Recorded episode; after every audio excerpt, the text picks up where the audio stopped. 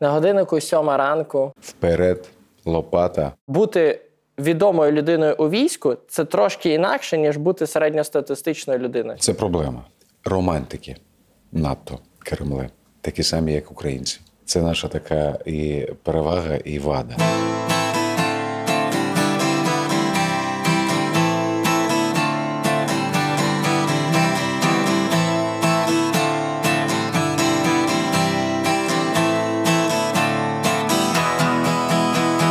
Як казалось якомусь вірші, автора якого я не можу згадати, ще треті півні не співали, ніхто ніде не гомонів, сичі в саду перекликались, і наша операторська команда десь гуділа. На годиннику сьома ранку, е, і ми починаємо записувати цей подкаст. Це унікально. От наша команда працює вже з п'ятої ранку. Ми вже випили дуже вдосталь кави. Все для того, щоб зробити якісний контент. Е, тож, е, моє ім'я Гліб Стрижко, це подкаст Воїни. Тут у ветеран хабі ми говоримо з захисниками і захисницями України про важливі речі, де я маю можливість висловитися та почути своїх. Сьогодні в гостях унікальний для мене гість, е, унікальний для України гість і для сил ТРО так само він унікальний. От е, Сьогодні в мене в гостях е, представник Кремли. Пан Ахтем, доброго дня, доброго ранку. Доброго Не будемо казати, що у нас тут день чи вечір, все як є. От, е, Дуже радий вас бачити, перше всього. От, І якраз би хотів з цього і почати. Що е, коли вас питають, до якої е, національності ви відноситесь, то що ви відповідаєте? Ви більше українець чи ви більше Кремли? Я політичний українець за національністю Кремля. Добре. Ну і щоб проставити всі крапки над «і», бо це так само важливо для мене, і я думаю, для тих, хто буде чути і розуміти контекст. Е, Якщо постане вибір, то це будуть янтики чи чебуреки? Яй, такі складне питання зранку. Ну, все ж таки янтах. Добре, все. Тоді можемо рухатись далі, бо я так само люблю їх більше. Е, добре. Е, я хотів ще запитати: от е, в Україні це унікальна, в принципі, штука та нашої спільної історії та співжиття, зокрема там українців. Е, і Кремли. От е, як у вас проявляються ці різні ідентичності, як ви їх відшуковували для себе?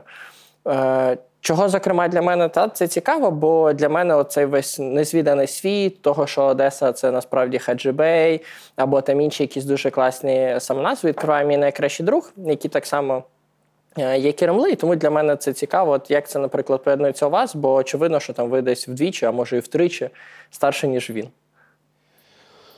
Ну, напевно, треба сказати, що а, починалося все це доволі багато років тому, а саме в дитинстві, коли ти вперше усвідомлюєш, що бути Кремли е, це не зовсім просто.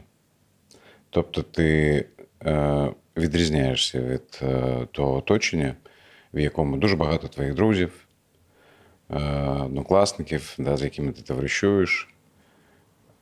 І раптом ти дізнаєшся, що не так все просто, що ти маєш е, чомусь відчувати почуття сорому, за що ти не розумієш.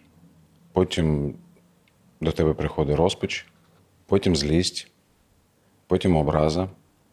А потім твої батьки, е, розуміючи, що, напевно, настав час розповісти тобі, чому бути Кремле зовсім не соромно, і чому ти не маєш е, відчувати образу або розпач.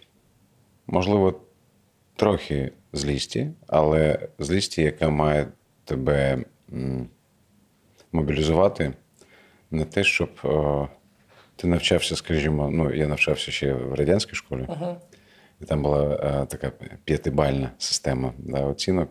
Так ось будь-який там шкільний предмет або науку шкільну ти маєш знати не на 5, а на 10, ну, щоб отримати 5. Що ти зобов'язаний знати свою історію, історію свого народу, історію своїх батьків, саме для того, щоб а, поселити в собі або збудувати всередині себе міцний фундамент того, що ти маєш гордитися тим, що ти Кремли, знати точно, де твоя земля. Чому ти мешкаєш не в Криму, а тоді ми мешкали в Середній Азії, під Ташкентом, в місті Інгюль, куди, власне, була депортована в 44-му році родина мого батька, який на той час був зовсім маленькою дитиною. Ну і потім вже, е, де вони одружились з моєю мамою. Ну і де, власне, е, створилася наша родина. Ось ти починаєш вивчати, і е, доволі багато дивних речей поступово, поступово ти дізнаєшся, власне, і зараз, протягом всього свого життя. І з'ясовуєш, що вся та так звана історія радянська я маю на увазі, історіографія, якщо взагалі її можна назвати історіографією або історією, вона створена на суцільних фейках, як би сказали сьогодні. І що та теза, що, мовляв, українці і Кремли одвічні вороги, ну і так далі, і так далі, і так далі. І весь цей е, мотлах, що все це є неправдою. Так, доволі багато було непростих а, часів да, і подій протягом багатьох-багатьох сторіч. Але той простий факт, що, наприклад, а, а, головна площа нашої з вами столиці Київ має тюркську назву Мейдан. Що а, слово хохол, на яке е, доволі багато моїх е, братів, да, і побратимів, і посестер ображаються, коли чують, зовсім не визначає е, там, якогось там малороса недолугого, да, а в перекладі з мови моєї мами перекладається як син неба. І коли ти дізнаєшся от такі, здавалось би, прості речі, ти розумієш, е, як багато в нас, всередині нас, вимкнули або забрали дуже важливих складових речей, освіти, бажання знати одне одного, знати історію свою. Коли ти починаєш е, дізнаватися історію з різних джерел, ти дізнаєшся, наскільки багато у нас спільного в мові, культурі, в традиції, ну і так далі, навіть в зовнішньому вигляді. А От е, що стало таким от е, ну, рубільничком, який от е, класно всередині вас? Що тут ця злість, е, певною мірою навіть сором, про який ви говорили, е, переробився або та перетворився на гордість е, за те, ким ви є. Це був, якщо не помиляюсь, четвертий або п'ятий клас середньоосвітньої школи. Це якраз от той випадок. Е, Наш вчитель історії, е, він сам пройшов Другу світову війну. Е, На одному з уроків, коли ми дійшли до вивчення теми звільнення Криму від німецько-фашистських загарбників, Раптом сказав, що напевно звільнення Крима відбулось б з меншою кров'ю, якщо б не тотальна зрада кримських татар.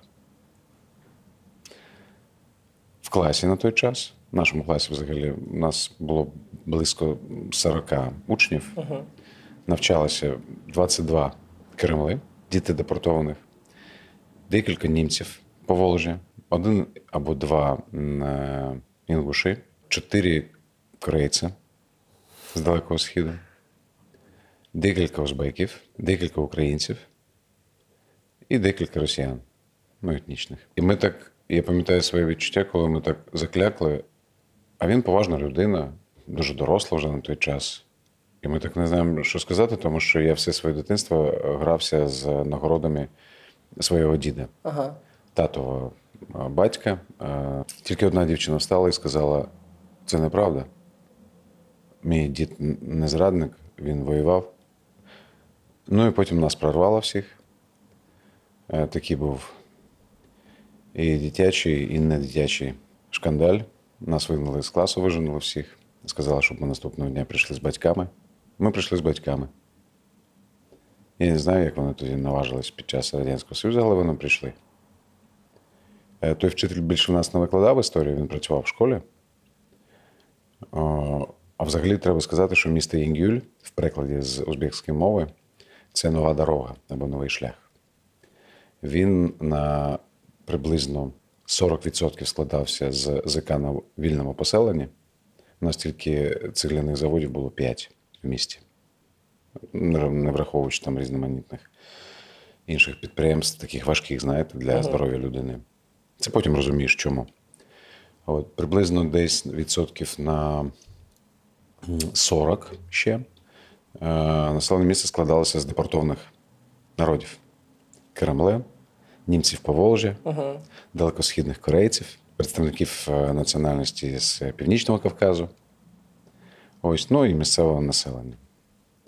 І це така доволі е, сувора, я б сказав, школа е, для хлопчиків. Е, Якщо пощастить, е, то ти е, навчишся іноді через е, міцні стусани за недотримання свого слова е, відповідати за кожне своє слово. Я не можу сказати, що е, ну, переважно більш, більшістю культ, ну, е, був в культі такий, ну скажімо, кримінальний, кримінальна структура така життя. Да? Але вона була просичена у всьому Радянському Союзі. Ну і в місті, де так багато, да? ЗК на вільному поселенні, ну і так далі, і так далі, де і сама е, культура да, в е, Радянському Союзі, я маю на увазі не балет, да, а така от вулична, скажімо, да, субкультура, вона все ж таки будувалася, як на мене, здебільшого, якраз от е, на таких поняттях. Так ось, про що я кажу? Про те, що коли ти розумієш, от в якої атмосфері це відбулося, да, що в класі сидять переважно більшістю кремли, діти, де і взагалі всі діти, які сидять в класі, це діти, діти депортованих. Когось за політичною ознакою, когось там за висловлення якісь там, да, які не вкладалися в ту. В те уявлення Радянського Союзу про те, е, якими маємо бути всі homo советикус, такими однаковими. Да? Хтось за етнічною ознакою. Е, Переважно більшістю наші вчителі були або українці, е, росіяни, я маю на увазі за етносом, е, корейці.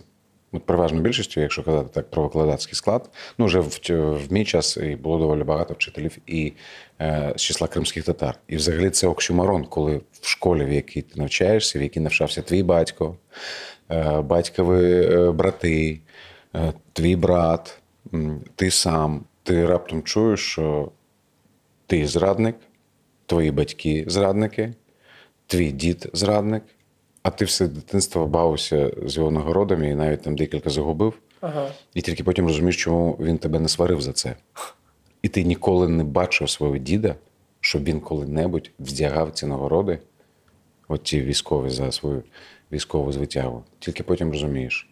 Тільки потім розумієш, що після повернення з е, е, фронту в 45-му році, повернувшись до Криму, обидва твої діди, і мамін батько, і тато батька, вони потім три роки, їм дали 24 години, щоб вони виїхали з Криму, приблизно вказали напрямок, де їм можливо е, вдасться знайти свої родини. І вони три роки шукали свої родини і знайшли. Коли ти все це потроху-потроху дізнаєшся від своїх батьків, ти розумієш, що ніякої е, образи на своїх батьків або на свою долю від того, що ти кремле, ти відчувати не повинен.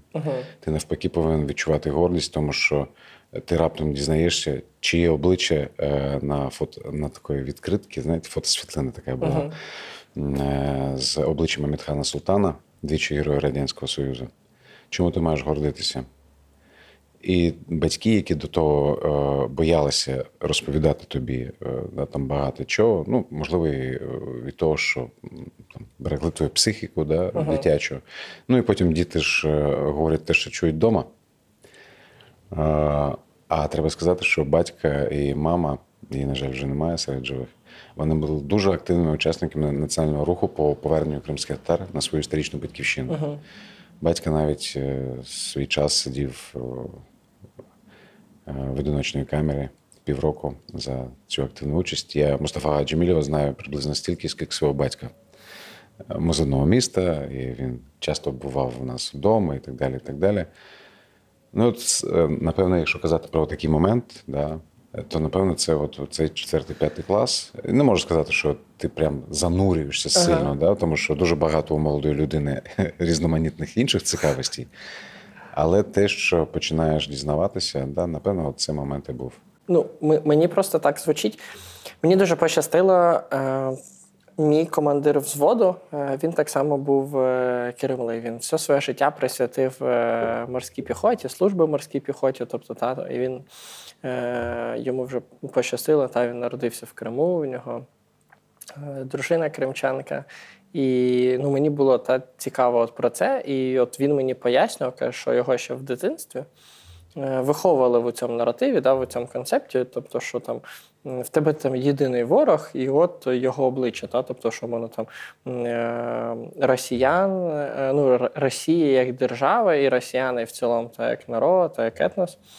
Е, З дитинства було розуміння того, що вони ну, якби загроза для його народу. Тобто, що з ним воював його дід, потім частково його тато, потім страждала вся родина.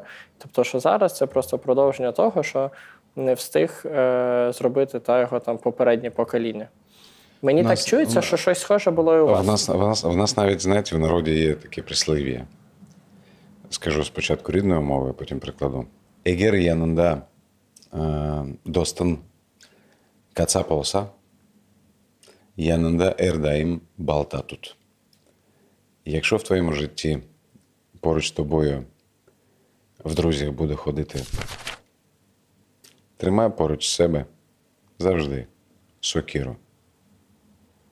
Уявляєте, навіть прислів'я в народі є. Тут мова не стільки про, напевно, етнос як такий, да? тому що не дарма кажуть, або в перекладі з нашої мови визначає м'ясника. Не того, хто на ринку продає м'ясо, а саме от того, ту біологічну істоту, прояви якої ми бачимо сьогодні. І в Маріуполі, і в Бучі, і в Остомілі, і в Ірпіні, і скрізь, де ступає нога так званого російського солдата. До солдатів вони не мають жодного відношення. Тому що у солдата є честь, є гордість, є розуміння того, де е, починається ненависть до ворога, і де починається просто е, нелюдське і навіть не тваринне відношення і до життя, і до взагалі до живих створінь. Ось. Е, і е, я розумію, чому так. Потім, коли стаєш дорослішим, більше, більше дізнаєшся, розумієш, що все своє існування Московія, потім Російська імперія, потім Радянський Союз, де був обов'язково присутній так званий старший брат, який навіть на рівні анекдотів. І це мене взагалі, е, е, я коли для себе це відкрив, наскільки е, плідно, дійсно плідно працював комітет державної безпеки. Вони на кожному левелі да, вибудовували таку систему, що є старший брат, який постійно все розрулить. Навіть в анекдот, навіть в такому достатньо ну, криміналізованому, да, за атмосферою навіть в своєму суспільстві. Обов'язково, якщо от в анекдотах е, були там три персонажі, і серед них був представник е, старшого брата, так званого, да, він обов'язково все розрулював. Оці два недолугих, там хто вони не були? Кримські Да, да. татари, вірмени, грузини, не знаю. Ну, чукчі там чу- чукчі, були, да. Е, это, чукчі давали таких люлей е, російським загарбникам, потім, коли дізнаєшся да, з історії, таких люлей, що вони просто руками і десятиріччями не могли е, захопити той, ту північ. Ну, я, я про що кажу? Про те, що м, історію пишуть переможці. Багато сторіч нашу з вами історію писали не ми з вами. І вивчали ми не ту історію, яку мали б вивчати. Напевно, так е, вгодно Всевишньому, щоб ми раз за разом, ми всі проходили свої невивчені уроки, і з історії, зокрема, і розуміли, що е, наша з вами, я в першу чергу про себе кажу, неосвіченість або небажання дізнаватися про світ, е, про себе, про тих, хто живе поруч. Чому він такий або вона? Чому так заварює каву? Чому так жарить антихів, в конце концов? Що це все дає е, підґрунтя для того, щоб е, прибрати цю тера інкогніта, да, цю територію незнання, яка народжує страх. Так, яка дуже лякає. Е, Да. Тому, бо коли все, вона стає все те, що невідомо, да, все те, що да, невідомо, стає воно що супер близьке. е, Да, це ж е, ну, на рівні е, ДНК. те, чого ти не знаєш, ти спочатку да, відносишся З- з з, насторогою. Да. І це вроді, е, ну, і це нормально, це природньо. Е, От, е, до речі, ну, про невідомість, бо її було дуже багато.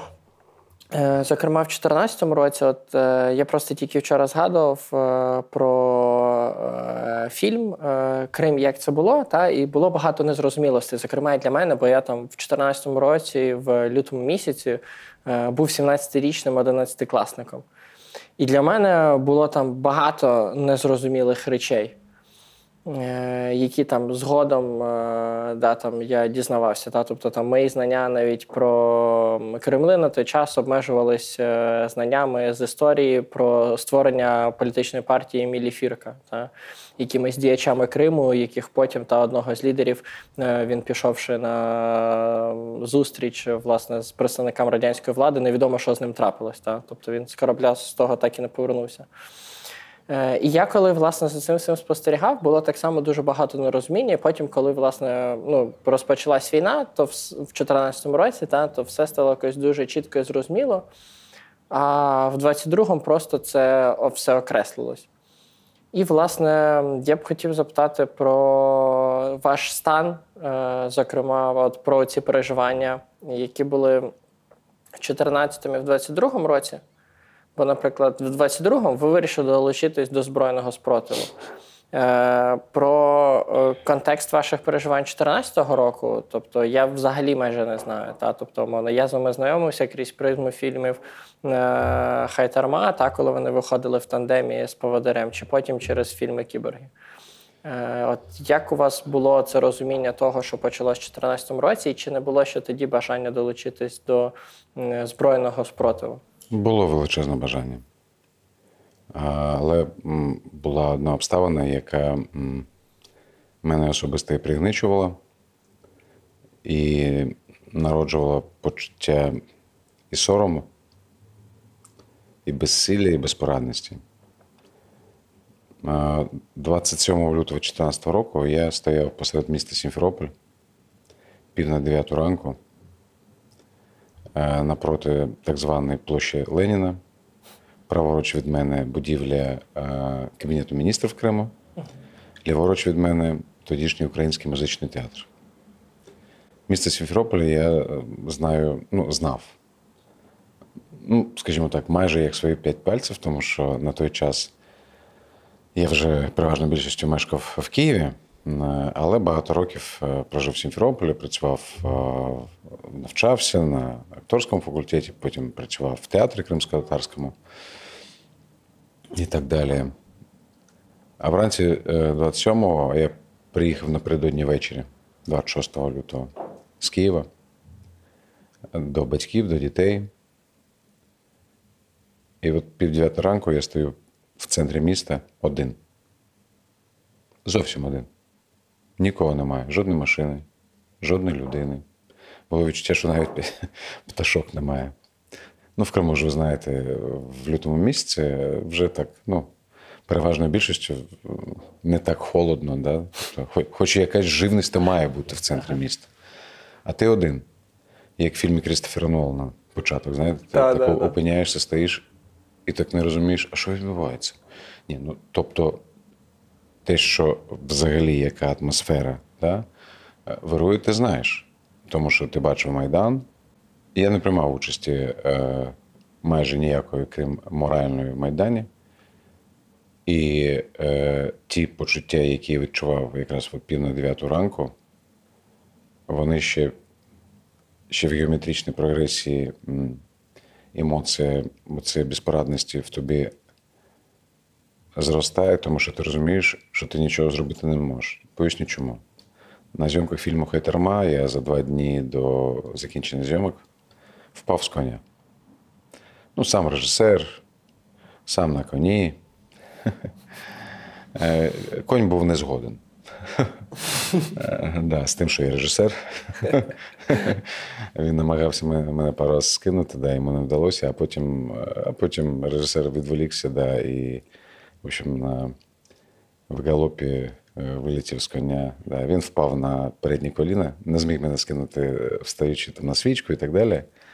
Е, Ось, а потім Е, Такий. Гоноровий Е, кінь. Да, гоноровий кінь був. Ну, я сам винен насправді. Татарин, який або кормли, який впав з коня, ну так йому і треба. Звучить якось дуже нереально, кінь на повному скаку впав на коліно на переднє. І я вилетів як е, просто пуля з нього. Ну і потім це порони зв'язки правого плеча, там стальний каркас, потім е, хребет, е, титановий протез, ну і так далі. і так далі. Був час, коли друзі мої називали, що Артем, ти насправді став таким айронменом. Правда, я не е, дзвоника ні- ніякого не відбувалося Ага. в аеропорту. Е, З'ясувалося, що титан не Да, бренчить. розумію, у мене так само титанові штуки всередині, тому я перевіряв. Ось. Я, я е, ну, можна сказати, там знову вчився жити. Ну, ходити і так далі. І от на той час, якраз в 2014 році, 27 лютого, я так е, ну, вже так майже прямо ходив. Така людина прямо Прямо ходяща. І от ти стоїш посеред міста, і потім е, бачиш так міліцейський кашкет за е, рогом будинка. А там в Сімферополі теж є така пішохідна зона. Вулиця Пушкіна, там, ну, така доволі величезна, якраз в напрямку Верховної Ради Криму. Ось, і так дивишся, думаєш, о, є у кого запитати. Ти всередині себе відчуваєш, є перечуття того, що невже сталося те, про що майже всі казали, що це може статися. Але ти не хочеш в це вірити. Ти не хочеш всередину себе допустити думку про те, що от страшне те, про що і ти казав, і навколо тебе, і твої друзі, і однодумці казали, да, де і багато-багато засобів масової інформації, невже це сталося? Заходиш за рог, бачиш там декілька міліціонерів, поруч з ними люди в такому напіввійськовому однострої, як потім з'ясувалося, це так звані казаки. Угу. Запитуєш у міліціонера, що, а що відбувається, і він так, явно отримуючи задоволення, глядячи тобі в очі, каже: скоро узнаєте, що відбувається. Ти відчуваєш, що він насолоджується цим моментом, твоєю рефлексією. І через 15 хвилин отримуєш дзвінки від друзів з Києва. Слухай, що відбувається. Тут по всіх каналах е, кажуть, що почалась окупація Криму. І ти розумієш, що дійсно от ти є свідком того, що почалася окупація твоєї малої батьківщини. І оце почуття безпорадності і безсилля, тому що що ти можеш зробити? Ти сам ледь ходиш. Я ненавиджу його, це почуття. І не знаєш, е, як всьому цьому дати раду. У тебе тут і діти, і батьки, і ти сам як е, людина прямо ходяча. Нічого зробити не можеш. А... Через декілька днів я виїхав е, з молодшим сином е, із Криму. І два місяці. Через два місяці мені е, один мій. У мене доволі багато лікарів, друзів різного напрямку, і психологів в тому числі. Ну, я сім разів грав лікаря. Але жодного разу сам операцію не робив, правда? Ось. А лікарі чомусь переконані в тому, що я надзвичайно професійно це роблю. ну, звичайно, це такий комплімент, просто дружній. Так ось е, один із моїх е, друзів, лікарів, е, психологів, сказав, що слухай, на тебе дивитися неможливо. А я себе е, два місяці почував не просто погано. У мене було відчуття, що в мене все отруєно всередині. Окрім того, що ти фізично себе да, там, погано почуваєш. Він каже: ти що зранку робиш? Я кажу: ну, коли приїжджає там автівка е, зі мною, я сажусь там, ну і вмикаю радіо. Ну, я хочу чути новини, що відбувається. Він каже: ну, якщо хочеш поради, не роби цього. Не вмикай радіо зранку, не слухай новини зранку. І я почав слідкувати за цим моментом. Ну, така, здавалось би, така проста річ. По ділу. Якось, коли ти потрапляєш потім ну, всередину життя, да, ну, в коло друзів, там е, вже навіть ті новини навіть погані новини, ти сприймаєш ну, більш вже так, ну, більш підготовленим. А коли зранку одразу ти впускаєш в себе а, ну, цю, всю цю інформаційну хвилю людини, яка багато років працює в телебаченні, да, ну, певною мірою в кіно, е, яка, в принципі, знає це про себе, яка, в принципі, знає, яким чином е, це працює. Да? Ти все рівно не можеш дати собі раду, що стривай, чоловіче, потрібно дозувати інформацію, потрібно, окрім поганих новин, да, намагатися навіть в поганих новинах відокремлювати для себе е, позитивні новини і взагалі перебудовувати своє життя на те, щоб жити, на те, щоб продовжувати жити, а не вмирати поступово від того, що все погано. Ось, і ти розумієш, наскільки це величезний вплив взагалі, оця інформаційна е, хвиля. Тому, коли в 22-му році, 24 лютого, у тебе відбувається певне дежавю, яке побудоване знову ж таки, ти чудово е, обізнаний, тому що ти живеш в інформаційному цьому полі, да, ти чуєш всі новини і заклики наших міжнародних партнерів і їх розвідки про те, що, скоріш за все, розпочнеться широкомасштабна навала. Все рівно, 24 лютого, ти не віриш в те, що відбувається. Ти не хочеш в себе впускати розуміння того, що а, цей персонаж наважився, ти чуєш вибухи, ти не хочеш е, розуміти і відчувати, що життя знову і знову повертає тебе до того, що ти маєш відмовлятися або відмовитися від багатьох багатьох речей, тим більше, що 23 лютого напередодні ввечері ти представляєш свій розвернутий трейлер своєї, своєї нової стрічки на одеському зимовому кіноринку. У тебе в Кримському домі, е, в якому ти директор, е, відбувалося, відбувався захід, який, який якраз був присвячений е, загибелі от тої самої людини, про яку ви сказали, Номана Челебіджихана Так, так. якого більшовицька матросня вбила, а, розчленила і втопила його останки в Чорному морі.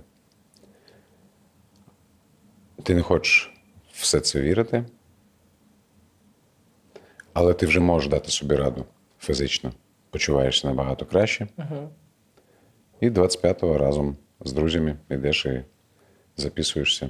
Врешті-решт знаходиш по всьому Києву блукаючи, і скрізь тобі кажуть, все достатньо, Все- солдат, все забито. все забито, да. Ну, е, мені так чується з ваших слів, що е, в 14-му е, от, е, була величезна безпорадність е, не лише ну, з, з тим, що фактично е, було важко щось зробити, а й з тим, що накладалася оця фізична безпорадність, що ви самостійно не можете чинити якийсь спротив. То вже через 8 років була готовність як фізична, так і ну, готовність тих, хто стоїть поруч, що ось давайте е, зберемось і дамо, дамо справді оту цю відсіч. Ну, коли ти потрапляєш, ви, ну ви самі бачили, коли потрапляєш е, в район якогось військкомата 24-25 е, лютого, ну, 26-го вже не потрапляєш, тому що 26 вранці ти вже в лісі під Гостомелем. Ага.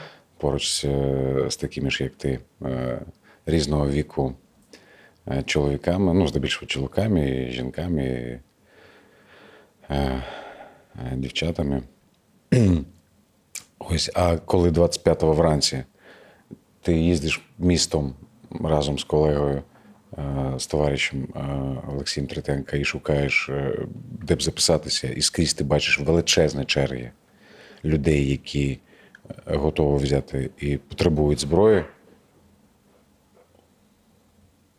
Ти спочатку навіть не віриш в те, що а так буває. Ти трошки відчуваєш е, болю від того, що ти не бачив такого в Криму. Угу. Ні, ти бачив це в Криму буквально за два дні до 27 лютого 2014 року. біля Верховної Ради. І доволі часто, особливо в той момент, думаєш, треба було тоді їх знищити просто. Всіх. Потім зупиняєш, думаєш, страва, страва, як знищити? Так, е, а потім знову на тебе находить ця емоція, і думаєш, ні, треба було знищити. Романтики надто Кремле, такі самі, як українці. Це наша така і перевага, і вада. Ага. Ем, Ми завжди можемо дати люлей будь-кому, коли об'єднуємось. А тим більше, коли об'єднуються українці і Кремли, навіть ця історія нашого е, співіснування, співжиття да, і військових союзів каже про те, що коли ми об'єднувались, ми давали люлей всім. Дамо тягла, да. Всім просто, скільки б їх не було. Але вада в тому, що ми надто сентиментальні. Перемагаючи ворога, ми не дозволяємо собі е, перетворюватися на біологічних істот без честі, без сорому, без співчуття. Ми навіть до ворогів відчуваємо співчуття. Ми не можемо собі дозволити принижувати їх. Е, Ну, бути такі, як вони. да. От, І не хочеться, і не треба. А от іноді, коли так згадуєш деякі речі, все. Бо те, що ви вздохнули, от цього достатньо. Да. Ось. І тому, да, тому, коли ти бачиш таку кількість людей різного віку, і дуже багато серед них, які ну, там, по, своїм, по своїх роках тобі в сини годяться. Там, ну, у мене дорослій дочці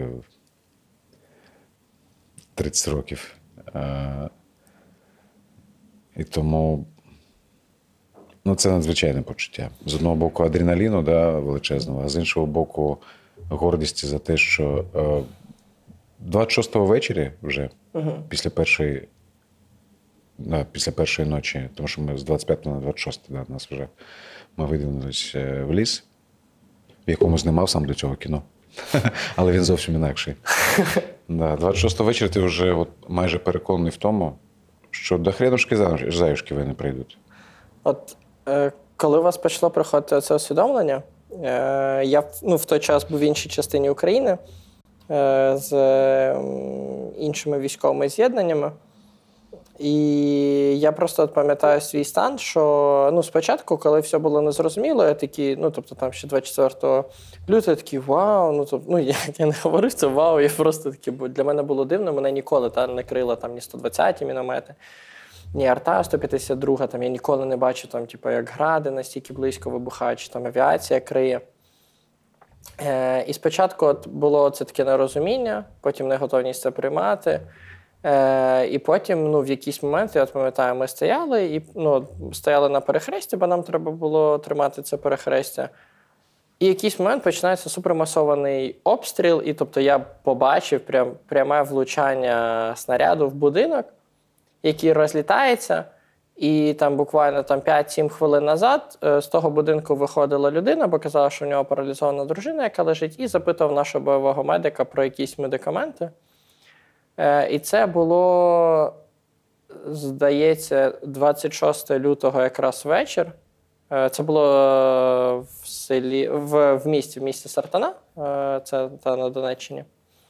Е, І от в той момент я собі зрозумів, що ого, ну тобто, це ну, настільки було близько, тобто там буквально 30 метрів від мене, тобто це падає снаряд, це така хвиля, дзвін, дзвін в вухах. Ми розуміємо, що це масонний обстріл, ми всі лягаємо, щоб е, власне мінімізувати втрати, які можуть бути. І от тоді мені прям ну, вперше прям стало так дуже по-тваринному страшно. Ну, тобто, мозок розумів, що йому треба робити, що мені треба робити з відділенням, да? тобто там дочекатись обстрілу, підігнати БТР і типу, там всіх забрати з е, цього району. Але в цілому тоді в мене з'явився оцей такий перший страх, да, який стирав оцей е, романтичний фльор е, війни, да, оцей такий е, ремарківський присмак, якщо можна так сказати.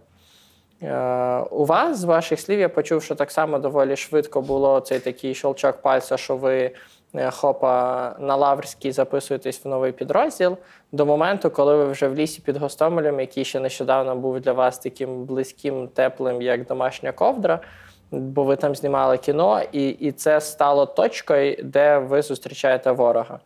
А потім к- коли у вас з'явився цей перший страх, і от ну Вночі за рахунок чого? вночі. Коли починаєте накручувати, що там хтось може бути? накручувати, коли ти чуєш, коли, да, коли виходиш е, в лісі, е, в якій ти типу знаєш. Але чомусь не розумієш, а чому немає прожектора? Я не пам'ятаю, Чому освітлення немає? Що таке? Я ж нічого не бачу. Вмикаєш фонарь і тут же чуєш. Моділа, виклю... вимкні фонарь. Добре, що це, це дуже тактовно ще звернулося, чесно кажучи, з рахуванням того, що ліхтарик вімкнути вночі ще й білим світлом, я впевнений. Він же ж точно був не зелений, не червоний. Ні, це потім ти дізнаєшся, чому червоно, чому ти думаєш. І коли стається перший приліт, я абсолютно з вами згоден. Це е, щось е, занадто сильніше за тебе, оце почуття страху цього. І ти, який 10 років до того знімаєш військове кіно. Ну, так або інакше військове, да? там Хайтарма, Захар Беркут, Кібер є, Чужа молитва, серіал Доброволець, е, Мирний 21. Ми ж буквально напередодні закінчили зйомки. Іноді не виходиш на майданчик і показуєш цим акторам, як треба поводитися зі зброєю. Відчуваєш себе іноді таким Джеймсом Бондом, що там магазин так, сяк, пальчик туди-сюди і все таке. І ти не можеш встромити того магазина в той калаш. І ти не розумієш, ти, ти дивишся на автомат, ти дивишся на магазин, і ти не можеш вставити той магазин. Оце було відчуття. І потім приходить дуже таке цинічне усвідомлення, спокійне, усвідомлення того, що як прави були твої не, е, дуже досвідчені е, знайомі, хороші товариші, е, ще з часів зйомок кіборгів, ті, хто прийшов в Донецький аеропорт і так далі, і так далі, які кажуть, що не очікуй, що ти піднімешся до рівня своїх фантазій, очікувань. Ти впадеш до рівня своєї підготовки. І тому вдячний своїм командирам, які кожен потім кожну вільну хвилину казали: вперед, лопата, автомат, магазин.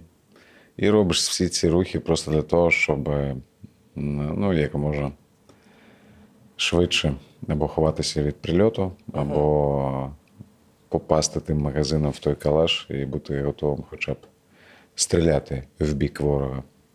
Да, абсолютно згоден. Е, ну, власне, да, це така аксіома, що Лопата найкращий друг піхотинця. Хто б що не казав, яка б дружба не була супер перевірена, нема нічого надійніше цієї МПЛки, яка поруч, і бажано гарного ґрунту, щоб Да. був без камінців. А з ґрунтом. Та да. мені просто про камінці я чого згадав ще. е, Ми колись на полігоні ще біля Урзуфа копали, той, що біля Маріуполя, і ми такі щось копаємо. І наш командир такий підходить каже: Ой, який приємний ґрунт. Каже, це не то, що ми під Феодосією копали, коли ж ти просто лопатою довбиш, каже, скелю і намагаєшся Біло. туди вкопатись. да. І він, коли розповідав ці ну, кримські історії, там про те, як вони там готували батальйон, е, ще Феодосіївський, я такий вау. Ну, тобто я готовий з цією людиною йти будь-куди. Е, в мені, е, от, е, власне, навіть ті мої там 42 дні, які були в Маріуполі до поранення, ну багато чого змінили. Та? Тобто, там станом на зараз, вже там, е, будучи звільненим з війська, е, багато чого поміняло і в процесі, і там потім, да, коли вже там мозок не стресує. І я собі так дуже спокійно можу це переварити, умовно, там в, в- в мирному Києві. Та. Е, і багато речей повідходило на другий план, е, тобто там цінність життя в цілому зросла. І я помічав це по своїм друзям так само, які е, служать і які там повертаються з полону, що дуже багато речей змінюється. І я це пов'язую з тим, що мій мозок, як і мозок моїх друзів, ще доволі гнучкий. Ну, тобто, що він такий пластилін, тобто, умовно, що мені ще там до 30 років, і, і пластичність його більша. Е, ви з урахуванням того, що я почув, е, скільки вашій старшій дочці, точно вдвічі старше мене. Можливо. Ну, вдвічі мені 51. Ага, майже. ну добре, так, мені 26. Е, тобто трош, тро- трошечки не- майже. ма- майже вдвічі. Е, очевидно, що на вас так само е, вплив, ну, вплинула ця війна, і от мені цікаво, що вона змінила у вас. І, ну, бо очевидно, що навіть бути відомою людиною у війську це трошки інакше, ніж бути середньостатистичною людиною. Це проблема. От. І я, ну, для мене я просто не хотів це говорити, бо я не знаю, чи це проблема. Бо ми уявлені, бути відомою людиною в війську, типу, це проблема, це набагато більше викликів, е, ніж середньостатистичній людині прийти, яка там менш відома, яка відома просто в своїх колах. І от мені цікаво, як це було у вас, і що для вас змінило навіть це перебування в війську, е, окрім да, там, розуміння цього братерства, яке там ну, ніде, ні за яких умов там, в цивільному житті не можна набути, як мені здається. Це правда. Напевно, одним із головних таких от надбань свого життя я вважаю, що ну, не мені вам казати, ви самі знаєте, ви самі відчули, у війні немає нічого хорошого. Якщо можна казати про щось хороше, то це якраз можливість е, познайомитись з такою величезною кількістю справжніх людей, з якими ти хочеш потім е, зустрічатися, мешкати поруч, робити щось спільне е, і в цивільному житті. Оце, напевно, головне надбання. Е, на друге, ну, якщо можна так сказати, місце я би поставив би, що ти не хочеш миритися з тим, з чим ти мирився в своєму житті до, до цього досвіду.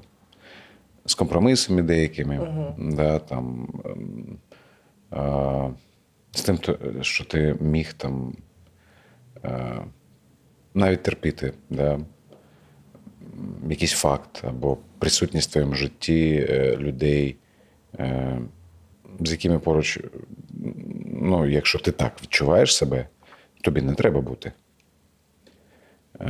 Тому що вони не ведуть за собою. Е, Вони підштовхують тебе до прірви. Як би ця прірва не назвалася? Професійна безпорадність, розчарування в житті, у відносинах, як би це не називалося. Е, І за це я вдячний, якщо можна так сказати, війні. Е, За те, що вона дуже чітко відокремила те, що є дійсно вартісним для тебе, цінносним, те, що тебе зміцнює, дає мотивацію до життя. Е, Ось і навпаки.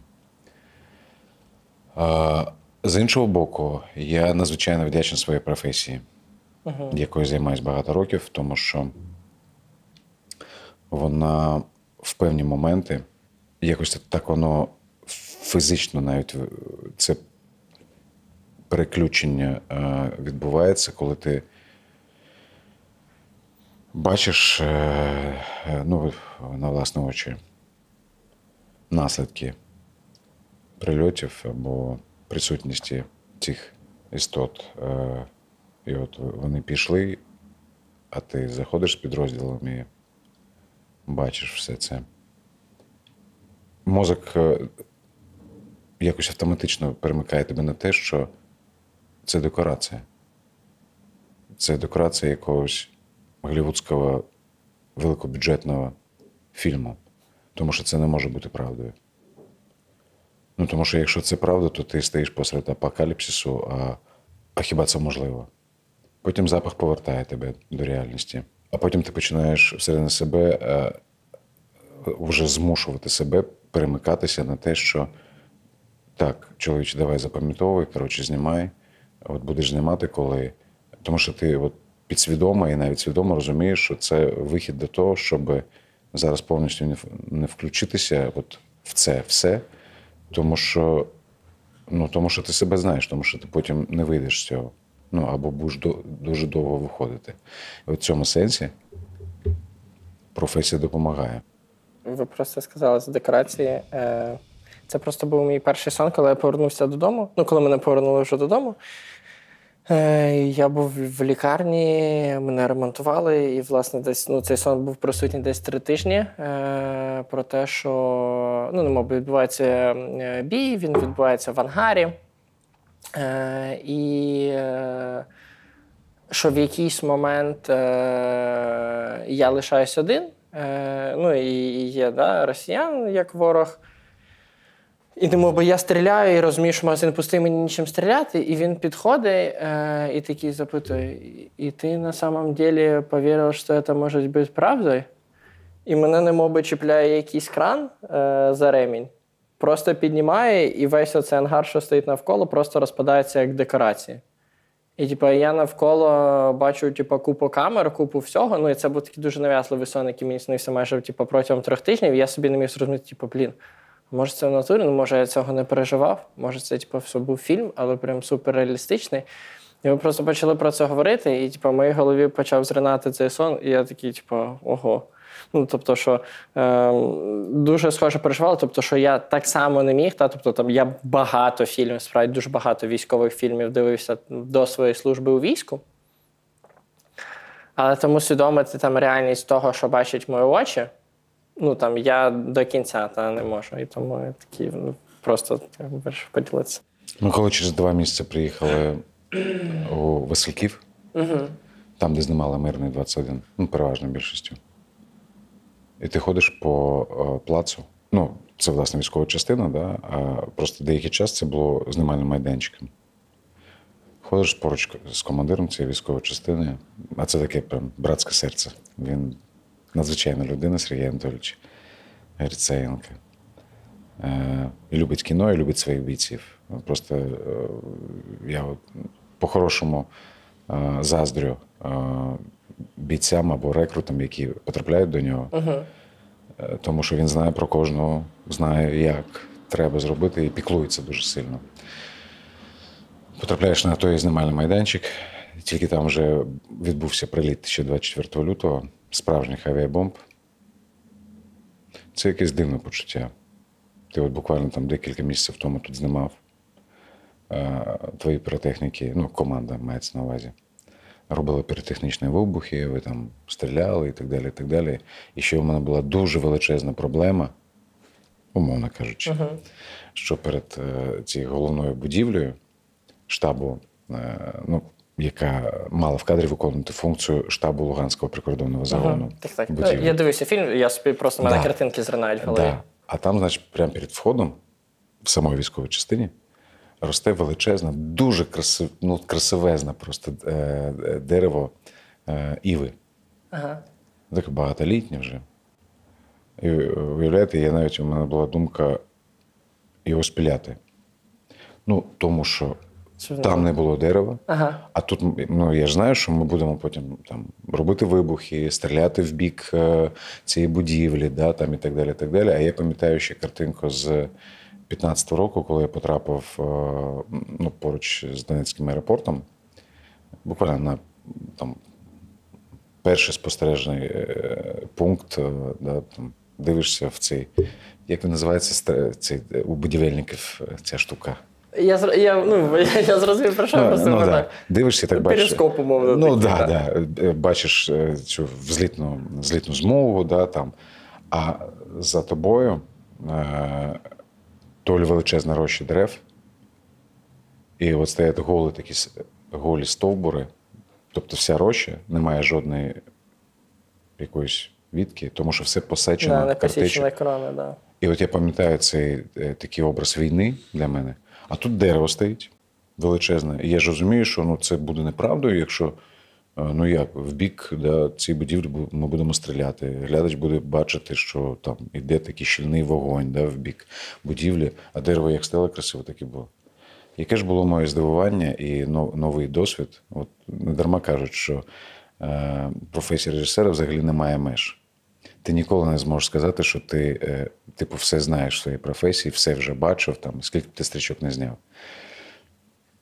Розпочалася справжня війна. Ну, звичайно, дерево ми напіляли, тому що все ж таки е, жалість, здоровий глузд і все е, решта да, перемогли. Так ось повертаючись через декілька місяців після всіх цих вибухів, авіабомб, які прилетіли туди. на територію військової частини, ти бачиш абсолютно неушкоджене дерево. І розумієш, що як багато ти ще не знаєш взагалі ані про життя, ані про все інше. Але водночас радієш тому, що е, от життя в образі, в метафорі цього неушкодженого дерева, воно перемагає. До речі, е, на початку я вас е, запитав про те, хто ж виграє двобій в спарингу Янтика і Чебурека. Ви сказали, що Янтик, і потім говорили про е, турботливих і дуже гарних е, командирів. І, власне, коли в Мусафірі ми е, з першим моїм другом е, Асаном якраз їли е, Янтики. От, то потім я дізнався про історію, про те, як ви з ним спілкувались, е, якраз коли е, він був на Азовсталі, і я впевнений, що це ну, була супер важлива розмова е, для вас обох. В оточеному Маріуполі, коли вже гарнізон міста Маріуполя був е, в оточенні на одному заводі, а саме на Азовсталі, то Перший заступник, якщо не зраджу мені пам'ять, е, Святослав Паламар е, на псевдокалина, е, знайшов ваш номер, е, зателефонував вам е, серед ночі і сказав, що один з його бойових медиків, е, Асан, е, провів е, цього дня дуже багато операцій. і Він хотів, щоб ви його якось е, підтримали і поспілкувалися з ним, і передав слухавку, і ви з ним говорили, і ви часто згадували про те, що ця розмова на той період часу і в цілому в вашому житті була дуже важливою, і я впевнений, що так само і для Асана. От е, хотів запитати, чи після цієї розмови, після повернення Асана, чи ви бачились е, вже вживу, чи була у вас зустріч, і от як було, якщо вона була? А це, напевно, один із подарунків е, взагалі від Всевишнього. Я вважаю, що Асан живий, і що він повернувся, і що ми зустрілися потім біля Кримського дому. Я навіть, якщо б я не знав до того, що ми будемо зустрічатися, я би, напевно, його не впізнав би. Ну, тому що е, цілком очевидно, да, що зовнішній вигляд е, і те, як він схуд в Азовсталі, е, і його повернення до життя. Да, там, ми зустрілися через декілька тижнів після того, як е, він повернувся з полону. Ми бачились да, і декілька разів, і зараз підтримуємо зв'язок. Е, Це надзвичайно важливо для мене. е, я би сказав, етап моєго життя, який я дуже вірю і буде продовжуватися і в якості дружби, і в розумінні того, що е, Всевишній дійсно е, милостивий і милосердний, що він дає нам можливість таку радість отримувати е, від зустрічі з, людьми, за яких ти хвилюєшся, з якими познайомився коли вони перебували в надзвичайно складної ситуації. А ти в цей момент в Миколаєві стоїш посеред кімнати вночі, розмовляєш по телефону, і твої побратими, які так приподнялися на ліжках, а вони почули, що я ж спочатку з Каліною розмовляв з Святославом Паламарем, да, а потім він передав трубку Асанові. І вони так прокинулись, твої друзі, і так на тебе дивляться і слухають. Е, Я їм кажу, типу, зараз поговорю, потім розповім все. А потім ви всі ніч не спите, тому що це такий приклад для мене був і є. От справжнього командира, да, е, який так потурбувався. Я не знаю, звідки він мій телефон знайшов. Там окей, це невелика проблема знайти мій там, номер телефону а, і так далі. Але все ж таки, да, про Асана, який ми наприкінці розмови почали сміятися. А, тому що він сказав: Ахтамага, я, знаєте, я, я щось не вірю, що це ви. Я ж все своє дитинство дивився ваші стрічки, і я йому кажу: слухай, ти артисту так не кажи. Тому що ти ж підкреслюєш мій вік. Ми ж хочемо бути завжди молодими. Да, і на цьому тлі почали да, сміятися, посміялися трохи. І я так боявся, що вони не вийдуть. і що це буде остання наша розмова. І тому і от подарунком від Всевишнього, коли біля Кримського дому. Потім, потім майже через рік ми зустрілися, обнялися, поговорили, випили кави. Ну і досі підтримуємо зв'язок. Це такий подарунок. Це, ну, для мене просто важливо там було почути, що ви бачили, що ви перетиналися. Це прям е, дуже гарно. Е, в нас я бачу, що е, ще трохи часу лишилося, але для мене ще важливі деякі речі, які б я хотів, щоб вони були та, публічно зафіксовані.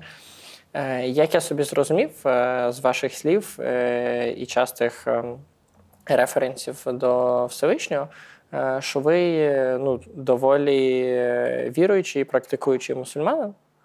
На жаль, не практикуючи. Ага. Е, Я просто е, тоді хотів запитати: ну, чи як вдається взагалі та, поєднувати е, ваші вірування зі службою війську? Оскільки ви сказали, що не практикуючи, ну навіть якщо ми говоримо, да, там, наприклад, я не знаю просто, чи ви тримали чи ні, Рамадан. Е, тобто, чи, Останні роки ні. а чи це взагалі- можливо було? Ну тобто, і як от ці, е, якщо можна назвати, ви мене поправте, в разі чого, релігійні практики поєднувати з військовою службою?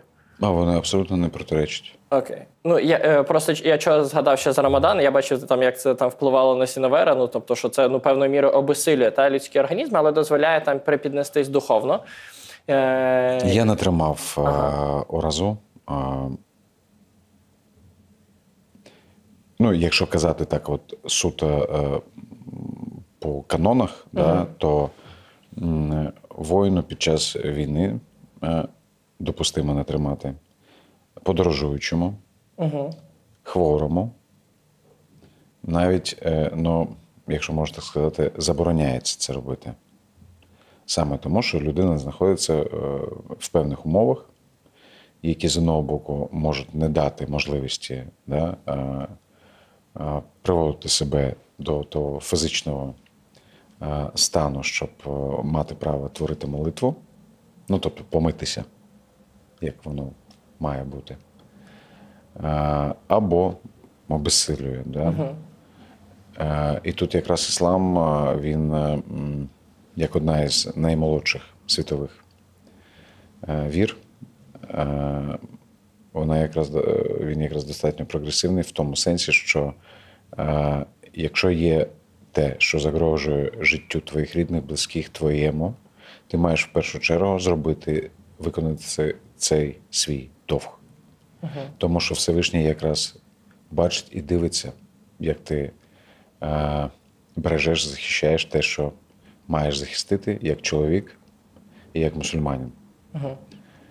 Е, і він своїй милості тебе пробачить точно.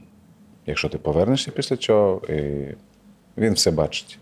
Не потрібно е, ніяких посередників для того, щоб е, за всіма твоїми діями він спостерігав. Ну, це оксюмарон. Він і так все бачить. І бачить і рівень твоєї віри, і твоє відношення е, до нього, і до людей, і до себе. Тому кого ти обманюєш? Е, Кого ти хочеш переконати в тому, що е, він все бачить і все знає, в який момент ти. Це не є виправданням того, що ти там ну, чогось не притримуєш. Да? Це не виправдання. Це е, очевидні речі, про які, власне, і люди, які присвятили все своє життя тлумаченню віри, да, або є там провідниками, скажімо так, да, в цій частині твого життя. Ну, наприклад, Сагіт Ісмагілов, шейх Сагіт Ісмагілов, голова духовного управління мусульман, який сам з Донецька, Е, імам е, мечеті, яка знаходиться на Дегтярівській, склав свої повноваження офіційно і пішов у військо. Да, е, служить госпітальєром, е, рятує людей, але зі зброєю в руках. Це для мене теж приклад. Тому що і Всевишній сказав, що ти в першу чергу маєш захищати все те, що тобі дорого, саме для того, щоб потім мати можливість творити молитву. Я собі зрозумів, та, що я е, неправильно сказав, то мене поправте. Е, термін, ну, умовно,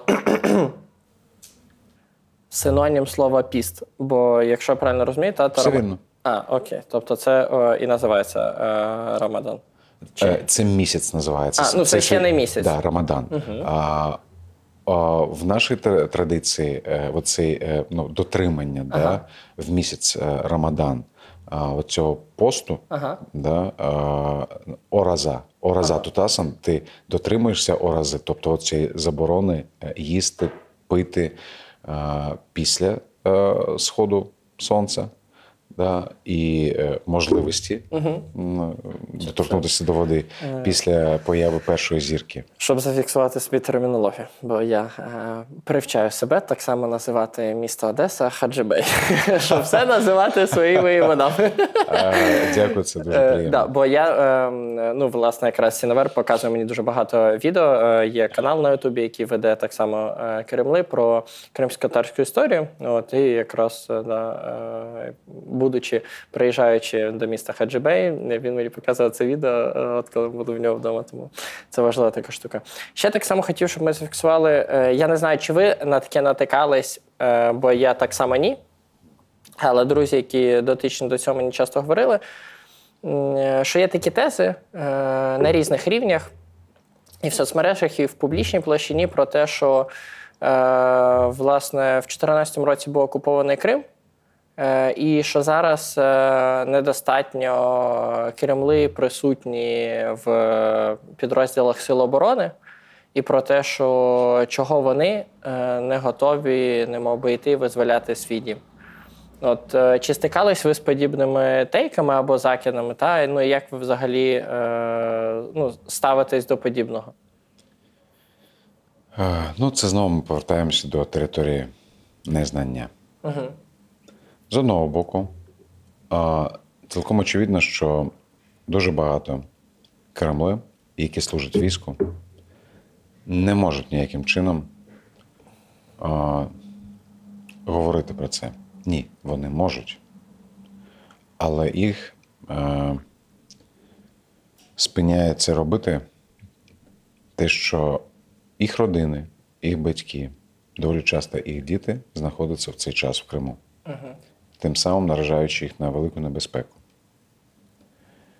Е, зі мною ну, з самого початку так сталося, що приховувати свою участь або свою україноцентричність е, ну, треба було ще починаючи з п'ятого класу тоді.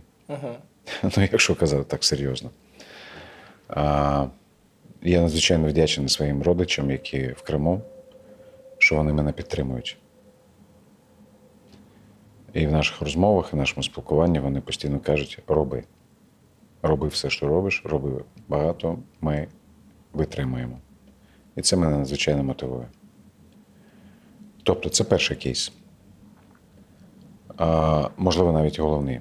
Оця неможливість е, або небажання виходити в в інформаційний простір да, е, і казати: ось я Кремли, я тут у війську. Е, Чи наражався я на такі вислови? Да.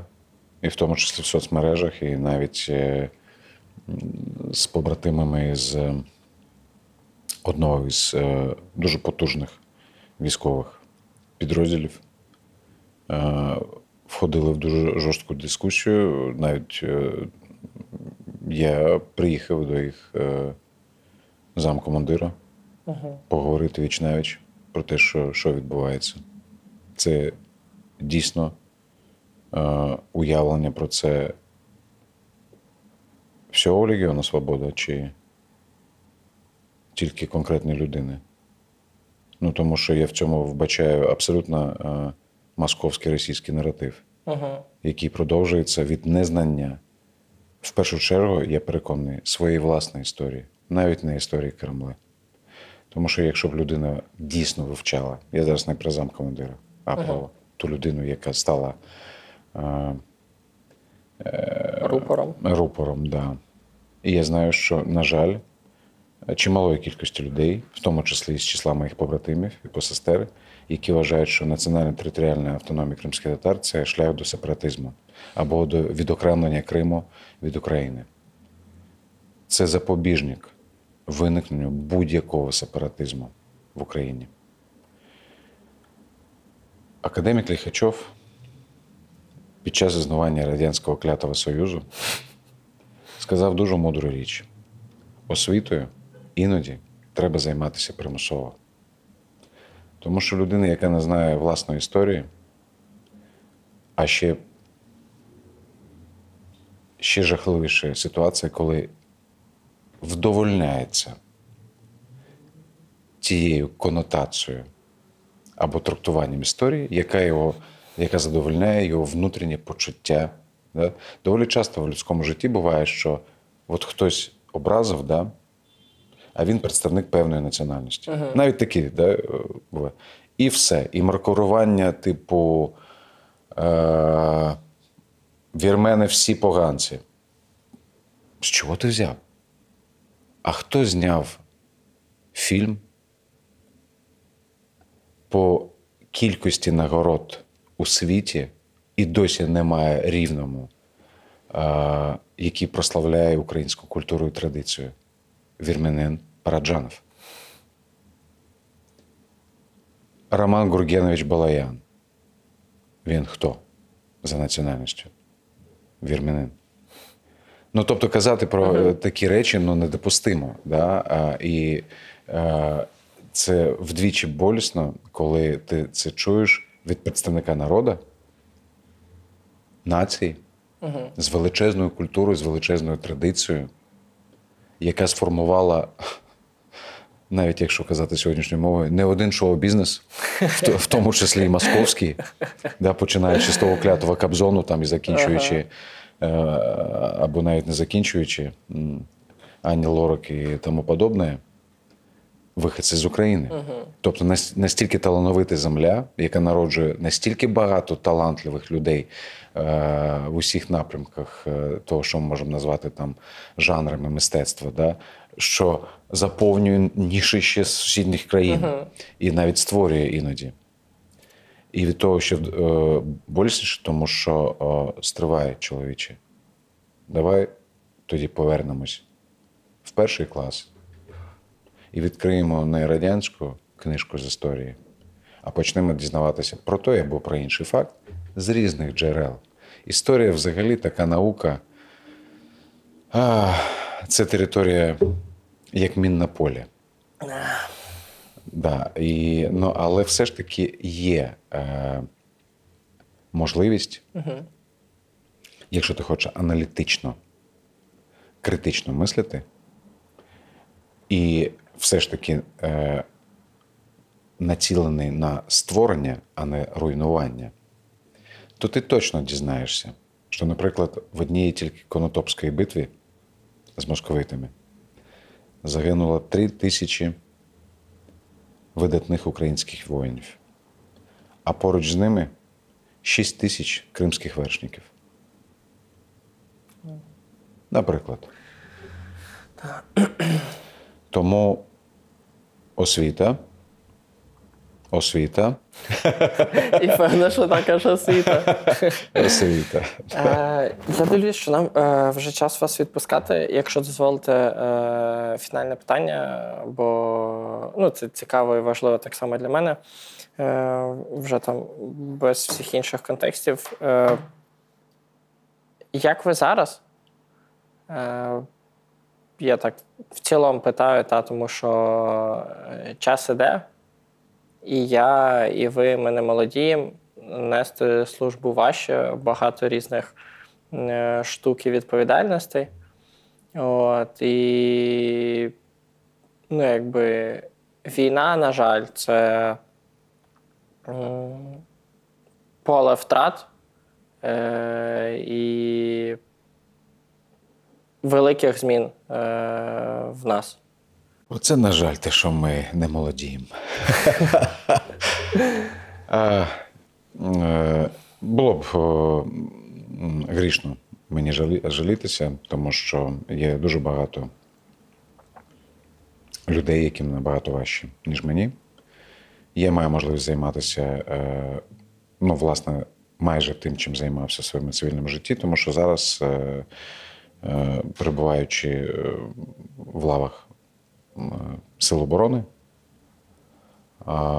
є художнім керівником такого творчого підрозділу Терао Медіа.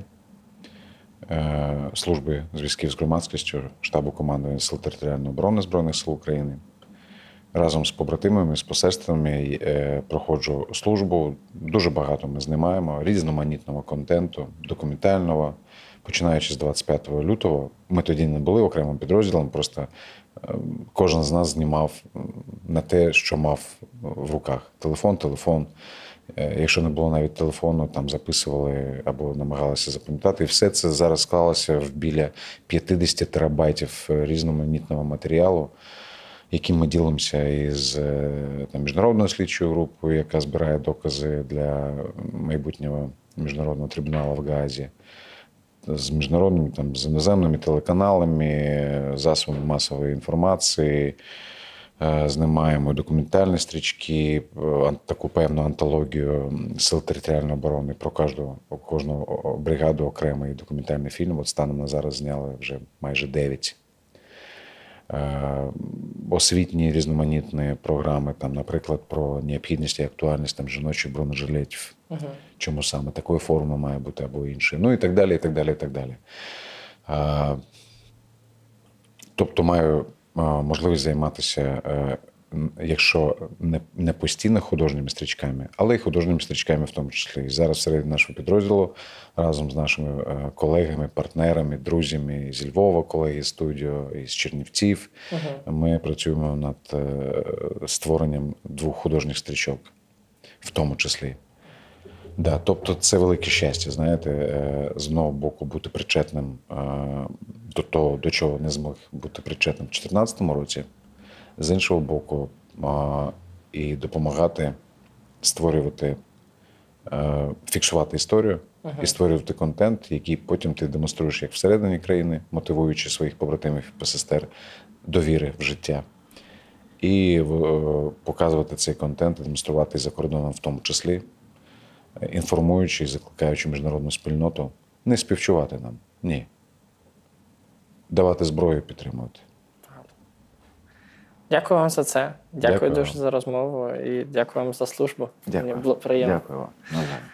Друзі, дякую, що послухали або подивились цю розмову. Е, З вами був подкаст Воїни. Е, Ми його записували тут, у ветеранхабі, мережі просторів підтримки для ветеранів, е, воїнів та членів їхніх родин. Тут ви зможете отримати юридичну консультацію, психологічну підтримку, прийти на події, скористатись нашою бібліотекою, просто побути. Тому знаєте, що ветеран хаб це місце, де завжди свої. Сьогодні у мене в гостях був е, неймовірної краси е, режисер, е, чудовий представник кримсько-татарського народу, або як є сама назва Кремли, пан Ахтем. Тому дізнавайтесь, дивіться українське кіно. Дякую вам. Дякую.